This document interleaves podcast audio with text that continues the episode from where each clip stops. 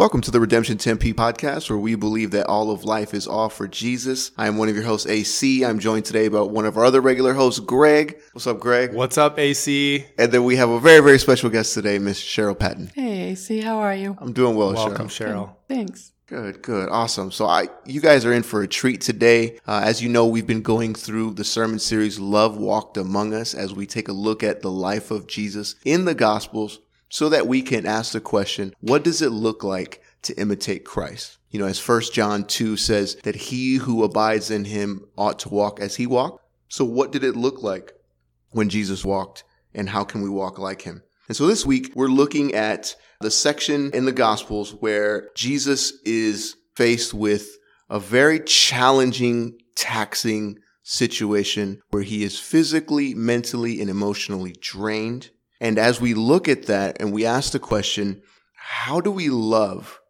when we have low energy? You know, Paul Miller in his book, Love Walked Among Us, he states the hardest part of love is not how do I love? It's wanting to love in the first place and then having the energy to do it. It takes energy to love, energy that we don't often have. Greg, do you agree with that statement? I do, but what would you do if I said no? Uh, we would have an incredible conversation. Love takes no energy. No, yeah. I mean, loving, the act of loving other people definitely takes energy. It can be a really taxing thing to to think outside of yourself uh, and to be be outward focused in a way where you're pouring out to others. There's sort of an analogy that that's used a lot, but I think it's pretty apt. It's the idea of us being sort of cups and there's a hole in the bottom of the cup and that's sort of the outpouring of love, but you need something pouring into the cup to fill it up or else it'll Mm. eventually be emptied. So there's this this uh, cycle of self-care and then pouring out in the ways that God has called you to do. Mm, that's really good. What about you, Sharyl? Do you agree with that statement? Yes, I agree. There's been plenty of days when I've gotten up and said, God, I just can't do it today. Mm, But He gives the strength, He gives the power, but it's certainly easy to feel like I just can't. Yeah, I agree with that. And, you know, Sharyl, for those of us who are not really familiar with you, who haven't met you, can you tell us a little bit about yourself? That way we can really paint the picture so that when you say you wake up some days and say, God, I Mm. can't do it, I want everyone to nod their heads in agreement and say, Yeah, I can I can understand that. Sure, I can. Uh, first of all, I'm 67 years old, and 11 years ago, I became a widow. And for the last 10 years, God has called me to do nursing. I am a registered nurse, but I've had five family members with cancer. Hmm.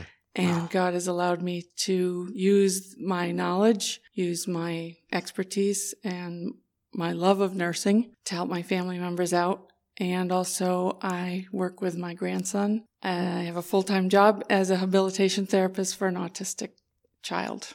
Wow. The first day on that job, I'd wake up and say, God, I can't do this. Yeah. Sharyl, why is it so hard to love others when we have low energy? Uh, I think of a statement that we often hear people say I'm so busy, I just can't breathe. well, if you can't breathe, then the first thing you're concerned about is your own survival. And if you're concerned with yourself and just surviving the day, you have nothing to give to anyone else. So I think so often it's the busyness of life that makes it just really difficult to love on other people. Hmm. What do you think, Greg? Yeah, I think it's difficult to love others when we when we have low energy.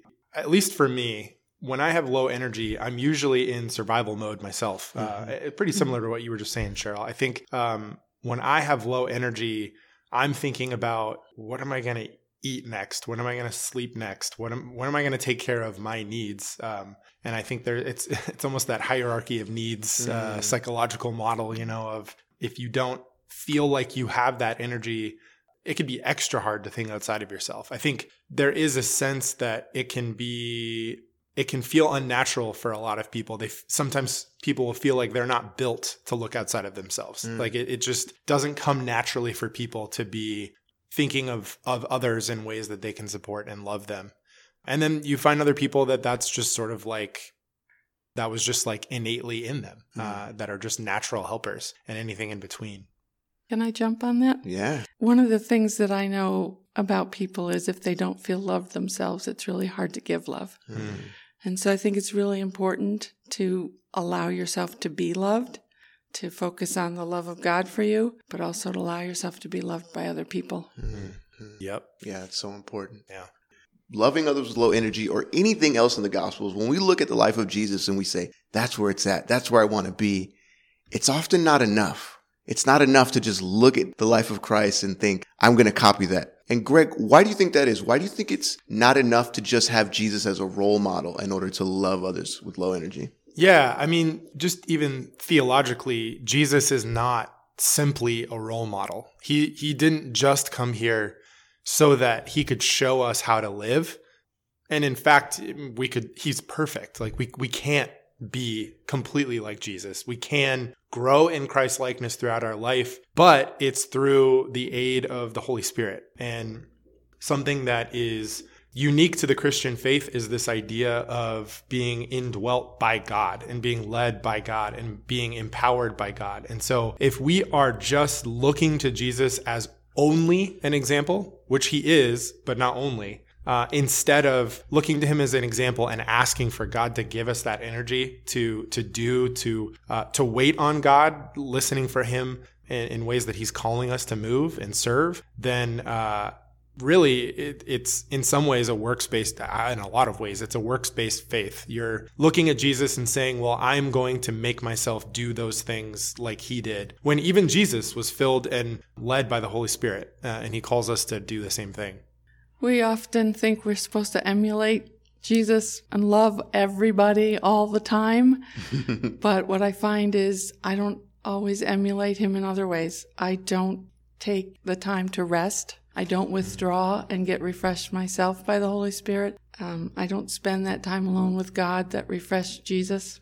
And so I can't emulate him and love all the time if I don't emulate the rest of his life too. Mm, that yeah. is true. That's I so mean, good. if you're only act, act, act, act, act, do, do, do, do, do. I mean, that's that's not even what Jesus did. Correct. Yeah, yeah. that's a really good point. It, it's kind of like this might get deleted. It's kind of like putting on a CD of your favorite musician and then singing along and thinking like this is what it's like to be a musician just singing along to the lyrics but there's so much more that goes into it yeah. to make that possible so you look at the highlights of jesus life and you might want to sing along or walk along but you also have to put in the, the, the time of prayer and dependence on the father that mm. he did as well now, kind of shifting gears a little bit, we want to take this conversation away from just an abstract theological conversation. We want to get into the nitty gritty of life. And Sharyl, that's a big reason that we invited you on this podcast because of your current season of life, which you alluded to over the past 11 years. Can you tell us what is it like in your current season of life? Why is it challenging to find energy to love? And what has that looked like for you? So, five years ago, got a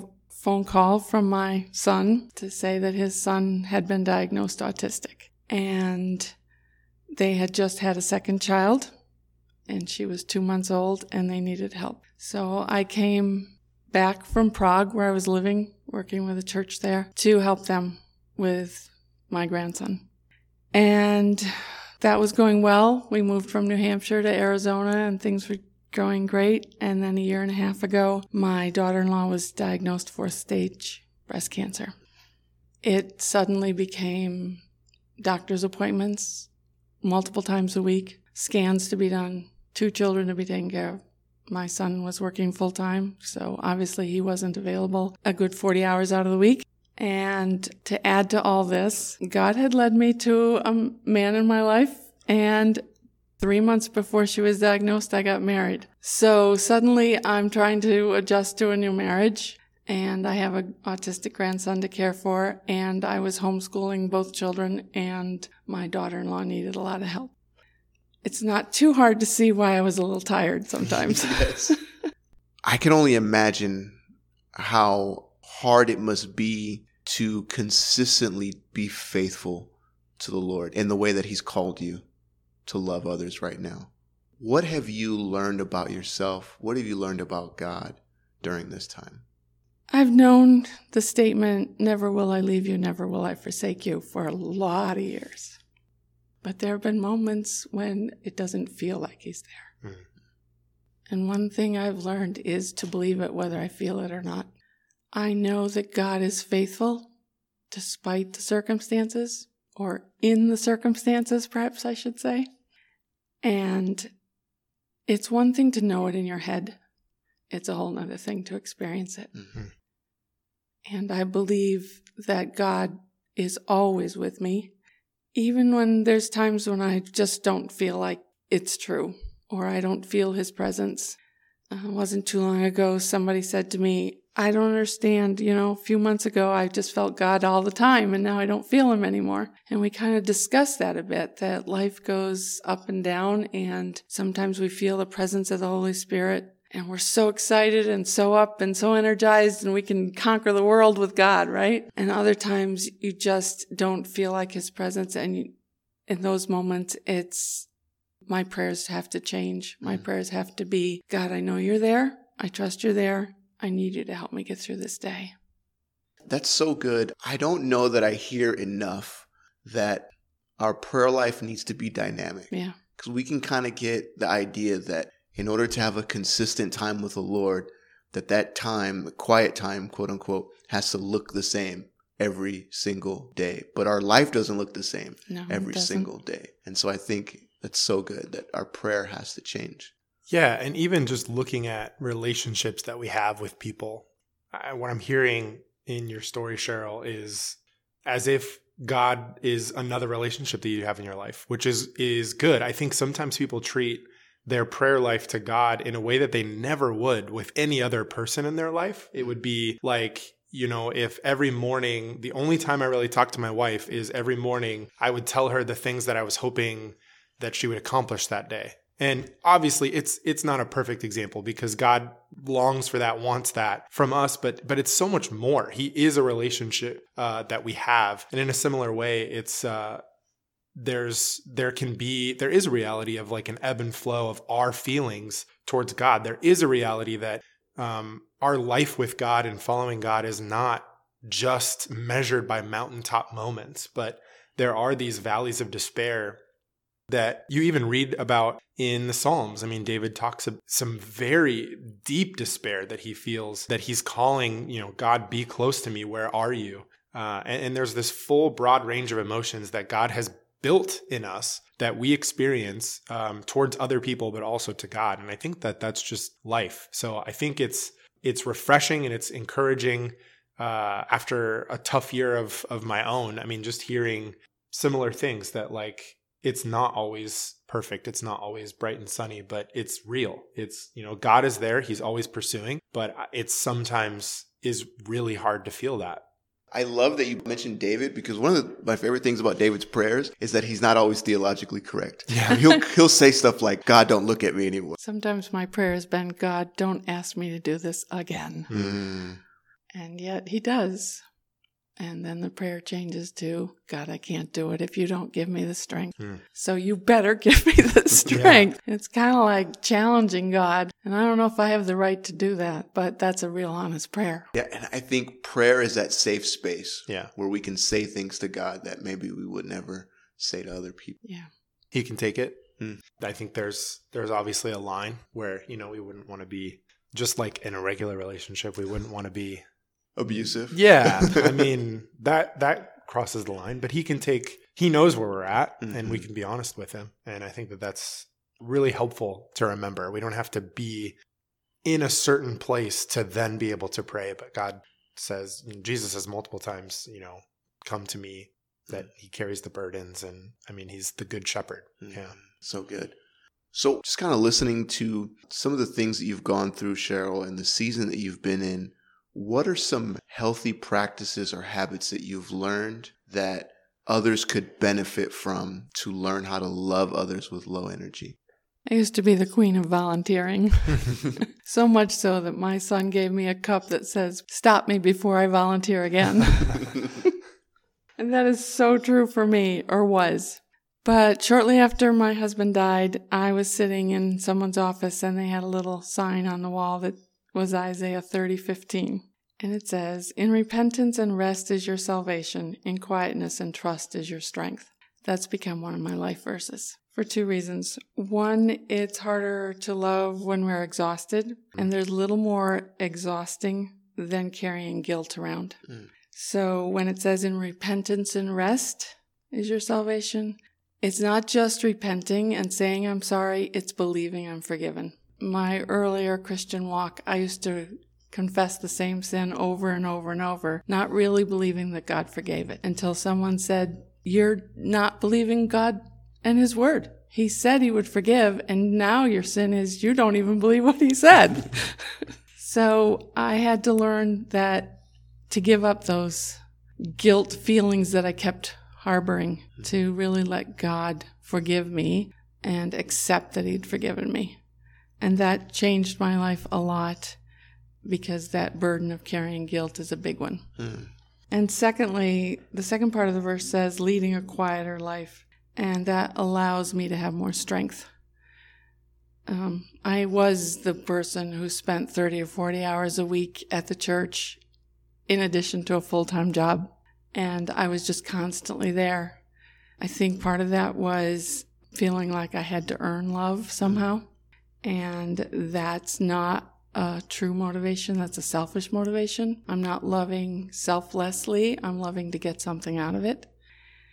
And when I learned that leading a bit quieter life was going to give me more strength, um, that helped a lot. And it actually was my son and daughter in law in the last year and a half that have really reinforced that with me. Learning that uh, as I watched them walk the cancer walk and simplify their lives, they were able to love each other and their mm. children more fully. Mm. And that's been a great lesson for me. Yeah.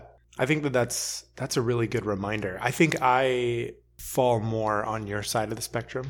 My my wife and I are habitual doers and and goers and I will say over the course of our marriage, almost six years now, we um, it's that idea of iron sharpens iron. She's been really good with me, and I've I hope been really good with her, and I think we've been able to really grow in that space together. This is so this podcast. This is our first podcast that we're doing here now that Lent has started, and so I think that this is a good question as we're thinking and and sort of taking this season of Lent the Lenten season. Sorry, Craig. Uh, Craig would fight me if I said the season of Lent. Um, so as we're in Lent now and thinking about this idea of like, what does this look like? So, so while I would, Sharyl, fall on your side of the spectrum, I think there is another side of it. Like many things in life in general, there it's a it's a spectrum, and you kind of have to know yourself and where you fall. And so, if you fall on on our side, I suppose you could say maybe it's a slowing down, and we do that. That's that's pretty common during Lent. This idea of fasting it doesn't always have to be fasting from food, but it could be fasting from social media or fasting from uh, habitually volunteering. But maybe you're on the other side of that. Uh, maybe you're listening to this and you're you're not the person who is uh, as we're talking about habitually doing and, and you would know that if you know yourself well enough that might be in in the context of the chapter that we're talking about maybe that's intentional acts of love maybe that's thinking about what is my neighbor's name my actual neighbor and if you don't know that, maybe it's just starting that conversation. Ricardo's talked about this um, over the last couple years is just starting to know your neighbors or maybe you know your neighbors and it's that next step of you know hosting helping having some of them over for a dinner or maybe it's um, people in your on your dorm floor if you're going to asu or you're in college or in community college uh, and it's thinking about ways to intentionally love them and show the love of Jesus through your actions, your words. Um, so, so maybe that's that's something during specifically the season of Lent, the Lenten season, uh, where you can think through intentional acts of love. And I think, like many things that we've talked about in this podcast, the predecessor to all of this is self awareness. So you have to know yourself. You have to know kind of what your plate looks like. And that's the first thing. I think listening for God, praying, asking God what He might have for you, asking God for the wisdom of self awareness. Um, are you calling me to these intentional acts of love right now? Or are you calling me to a season of rest? Yeah, I totally agree with you about the self awareness. I think another piece of that is what are the gifts God gave me? And how do I use them? Because nothing's more exhausting than trying to do something you're not equipped for. Mm-hmm. But if you are equipped for it, then it's a lot easier to do and to find ways to express love to other people in the ways that you're comfortable with will allow you to keep going with it. You're not going to burn out trying to do something you're not equipped to do. Mm. You look at what God has called you to do over the last 10 years, do you think you would have been able to do that had you not been a nurse? No, there's mm. no way being a registered nurse, I hadn't even worked in the field of nursing for quite a few years. But when my father developed cancer, it really all came back pretty fast. And it's been a God given blessing to me to be able to do it for people I love. So good. It, well, that also reminds me too. And when I think of in my own life finding energy to love, it's I usually think of that at work because I have a job that uh, is um, I love it, but it can be very repetitive the tasks. And so when you're dealing with not dealing with when you're talking to customer after customer after after customer on a 10 11 hour shift you know a few hours into it you can start being tempted to start cutting corners um, not really listening just trying to get them uh, you know one and done off the chat off the phone. But in those times i found like just throwing those quick arrow prayers. Lord help me to love my neighbor and that sounds very, you know, churchy and simplistic, but it's really helpful for me because when I'm at work, I'm not usually thinking in terms of love my neighbor. I'm thinking in whatever lingo we use at work. I have a customer, I have a need, I have someone I have to talk to. But even that quick prayer of Lord, help me love my neighbor helps me to reframe what I'm doing at work as, oh yes, the, the purpose that I am here is not to get a paycheck. It's not to hit certain metrics. It's to love my neighbor. And mm. right now it's getting harder because I'm getting tired. You're actually paid to listen, which is wonderful. Yeah. Um, but it makes me think of the fact that even when your energy is low, listening is an incredible gift to give to someone. To be able to just say, hey, tell me what's going on in your world, and then listen with intention, meaning listen for cues of ways I can love you. That might be you expressing some health concern that I can pray about, or you're expressing some financial concern that I can do something about. But listening doesn't take a lot of energy and it's something we can all do. Mm-hmm. And I think that's one way we can express it. Yeah, I mean, everyone wants to feel heard and Abs- known, whether they've realized it yet or not. And I think, uh, especially going off your your ideas, Sharyl, it, it reminds me of the uh, Jim Mullins game, the carrot cake game.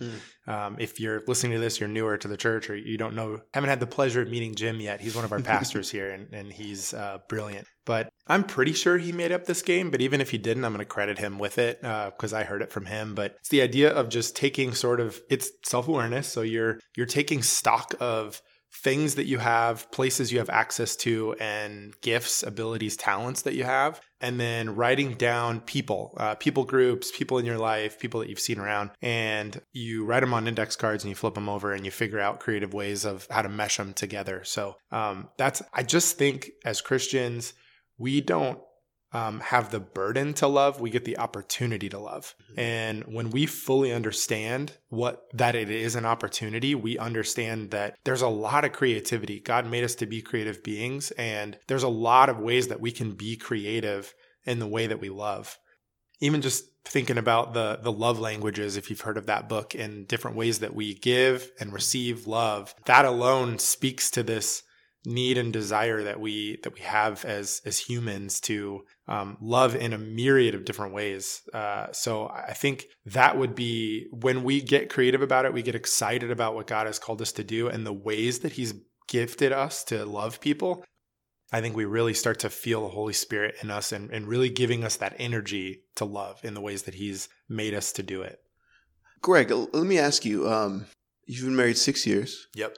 You have. Yeah, we uh, have it all figured out now. Yeah. How old is your child? He will be one in five days. I can't believe it's been that fast. Uh, dude, I'll us either. yeah, we can't we can't believe it. It's one of those things. I mean, it just goes so fast. So I'm curious because I know that a lot of people are in the same season of life that you are. Mm-hmm. When you talk about knowing the different love languages, Mm-hmm. has that helped you love your wife better when you have low energy, kind of knowing what her love languages are and what yours are? Has that how has that impacted?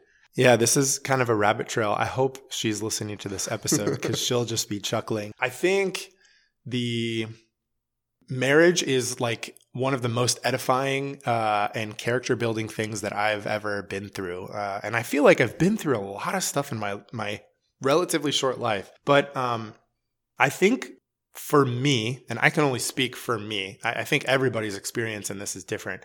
God has really revealed really through love language type stuff. He's shed a lot of light on things that I have sort of lived in, even like sinful areas in my heart that really were just prideful that I never ever even knew were there. No one was ever that deep into my heart and knew me enough um, for those things to sort of come to light. And Michelle is so gracious and so loving in those things. It's usually I am my hardest critic on those things, uh, and she she really loves me well through that. But yeah, I mean, just as an example, I would say Michelle generally, if we're using the love languages, uh, she's a, a, words of affirmation person. And for whatever reason, that doesn't come natural to me. I'm very much like a acts of service mm-hmm. person. And so when, if you don't have that self awareness, it can you it could be like two ships crossing in the night and so i could be home all day and clean all the dishes and clean up the house and take care of everett but she could come home and really what she might need is just for me to tell her how much I love her. You know, it's not, she's not looking for the acts of service. Like we could do those things together or whatever and vice versa. Um, I, I think it's just, it's more an interesting tool for me in learning how God is growing me and revealing areas of my life I never that I would never have seen on my own. I don't think it's all just sinfulness, but I think it's just maybe well selfishness. But that I mean that's that's probably sinfulness. yeah, so that's sort of a rabbit trail answer, but but yeah, I think it's been a really helpful tool for us in learning and talking about how God is continually growing us more to be like Him mm-hmm. uh, and having us die to our old selves. And I would say if you want to make love easier in a marriage, then you not only need to be aware of what your love language is, the, what feeds your love tank, but don't expect your spouse to just know it. Yeah. You need to tell them because if you can do acts of service for her for 10 years and then at the end of 10 years find out what she really wanted was words of affirmation, mm-hmm. you've really lost 10 years of loving her the way mm-hmm. she needs to be loved yep. and vice versa. And I think so many people are afraid to tell their spouse, this is what I need. Mm. And if they know what you need, and they love you, they want to give it to you. But we hesitate. We especially women, I think, expect men to read their minds. and I don't think it's fair. So, ladies well, hey, out there, listen fair, up. to be fair, maybe I'm just uh, unique, but functionally, I have done the same thing in our marriage. Luckily, we've, again, like God has been very gracious to us, and we've had really great community around us. Um, and, you know, my, my, this is, I've mentioned this in previous podcast episodes, and this is a whole other rabbit trail story, but about a year ago, uh, almost exactly my sister-in-law died unexpectedly. Mm-hmm. And so we've we've had a couple who are both licensed therapists that we've gone to that have really it's just God has been very gracious to us in growing us in our own self-awareness and showing us our own sort of natural tendencies and then calling us into grace and truth and love. But um, but yeah, I, I would echo that. I think it's it's hard in general for people to say, I want this or I need this it's hard for us sometimes to even distinguish between a want and a need. But if you can't do it in the context of a relationship, especially in the context of marriage, then where can you do it? I mean, that would be a thing I would pray that we still grow in that where we definitely don't have that perfect. But yeah, just for the couples that are listening to this in in our church. And and if you're listening to this and you're not married or you're not in a relationship, don't roll your eyes because you're not immune to this either. Uh, it's this innate, deep desire to be heard and known and loved. And and my prayer would be that that would be found for you in the context of close, intimate, healthy relationships hopefully you know within the the broader church community of a brother and or sister in Christ that would be able to really know you and hold you accountable but also love you and and and really uh, it's not exclusive to the marriage relationship really God is is present in all of these opportunities Greg, as you were using the words want and need, it took me in my mind to the whole area of money. And it's easy to love with money when it's not really love. You're kind of buying something for someone, and that's not really what they want or need, either one. However, I think when we think about loving people, we have to be more aware of our own life and what God's given us and what money we have at our disposal. I've spent a lot of time in the Czech Republic over the last 25 years, and one of the things I admire about them is they talk so much more openly about their money than we do. Hmm. I think when we really truly grasp the idea that everything I have came from God, that it's not mine, it's to use as I want, it's mine to use as I feel God directs me to use it. And it says in Hebrews keep yourselves free from the love of money and be content with what you have. So money should be a tool for loving people, not a weapon. as some people use it, I mm-hmm. think. I think also it goes back to John Crawford was saying in the sermon this morning about listening to people. If you really listen to people, it's easy often to pick up they need 20 bucks or they need a couple hundred bucks or whatever. And it's not that you have to meet all their financial need, but if God's given it to you, first you take care of yourself, your family, and then what you have is for other people. And so I think we can love on each other financially if we would just not hide our money issues, but we would talk more openly about them. So good. No, we've covered so much ground in this episode. We really have run the gamut, haven't we? yes. Uh, but I think I would be remiss if I didn't just throw it in, uh, even though it just comes up. I feel like almost every podcast that I'm on, it's all I ever talk about is Sabbath. So important when we're talking about loving and finding the energy love. So often it's not necessarily the circumstances that have arisen in our lives. It's uh, the situations that we put ourselves in and it's not taking care of ourselves. And so having that day of rest where you don't have obligations, you don't have commitments, within reason. Obviously, if you're a parent, you're always going to be a parent 24 seven, but within, within reason, having that time set aside. And I would even say for a lot of us who are younger, being uh, intentionally disconnected from technology because we can be off of work, but still be plugged into the constant ping of notifications from social media, from text messages, from phone calls. And that doesn't allow you to rest. It doesn't allow your brain to, to get the, the time that it needs. And so having that time of Sabbath, that a time of intentional rest. And the, there's even that difference between uh, rest and leisure. You know, a lot of times we can just kind of binge on Netflix for eight hours, but that I mean, I don't know anybody who's ever binged for eight hours and walked away feeling rested. Finding something creative to do that you enjoy, that's play for you, and praying through it can be so uh, reinvigorating. And if Sabbath has not been a regular part of your life, you would be surprised the difference the other six days are when you make that one day of rest. Sharyl, you have the final word. What's your What's your last bit of encouragement, counsel, and wisdom to share with those who are listening? I think as a church, we can help each other love better by spreading out the work to be done in the church. I think very few of us do most of the work. And if many people would volunteer just for small things, it would take the burden off others. And I think we could love one each other better. I will send you the check in the mail, Sharyl. Thank you very much. That was unsolicited. That's music to Greg's ears. She speaks truth, not even just to mine. I, I, I love being creative. Okay. And I love if you say on Tuesday afternoons, I have two hours and these are my skills, we were, we will figure out a way.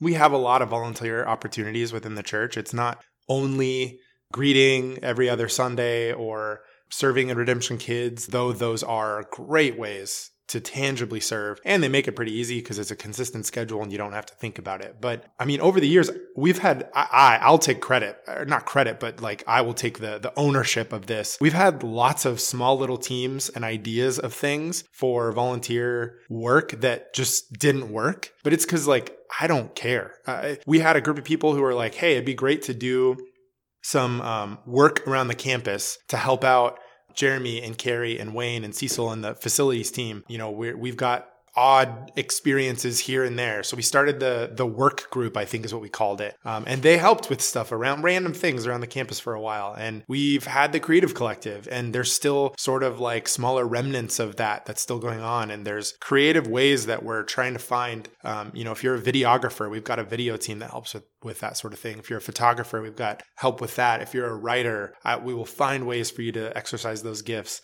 I am very much, I mean, the whole thing we've said this whole podcast about just being able to display our gifts and abilities and talents. Um, and AC, you said she had the last word, but I couldn't. We have to give her one more last word. I just couldn't. She was speaking my language. I'm cutting all this from the final take. It's fine. Yeah, Sharyl. So, what additional final, real, for real last word of wisdom would you have for the people listening to this episode? Sorry for usurping. No problem. I want to go back to one thing and just stress it a little more. The self awareness you mentioned. Know what your gifts are, figure out where to use them. It will motivate you just knowing what you can do. But when you love, people love you back. And being loved back motivates you to love again. Hmm. So good. So good. Thank you guys for listening, and we will be back next week.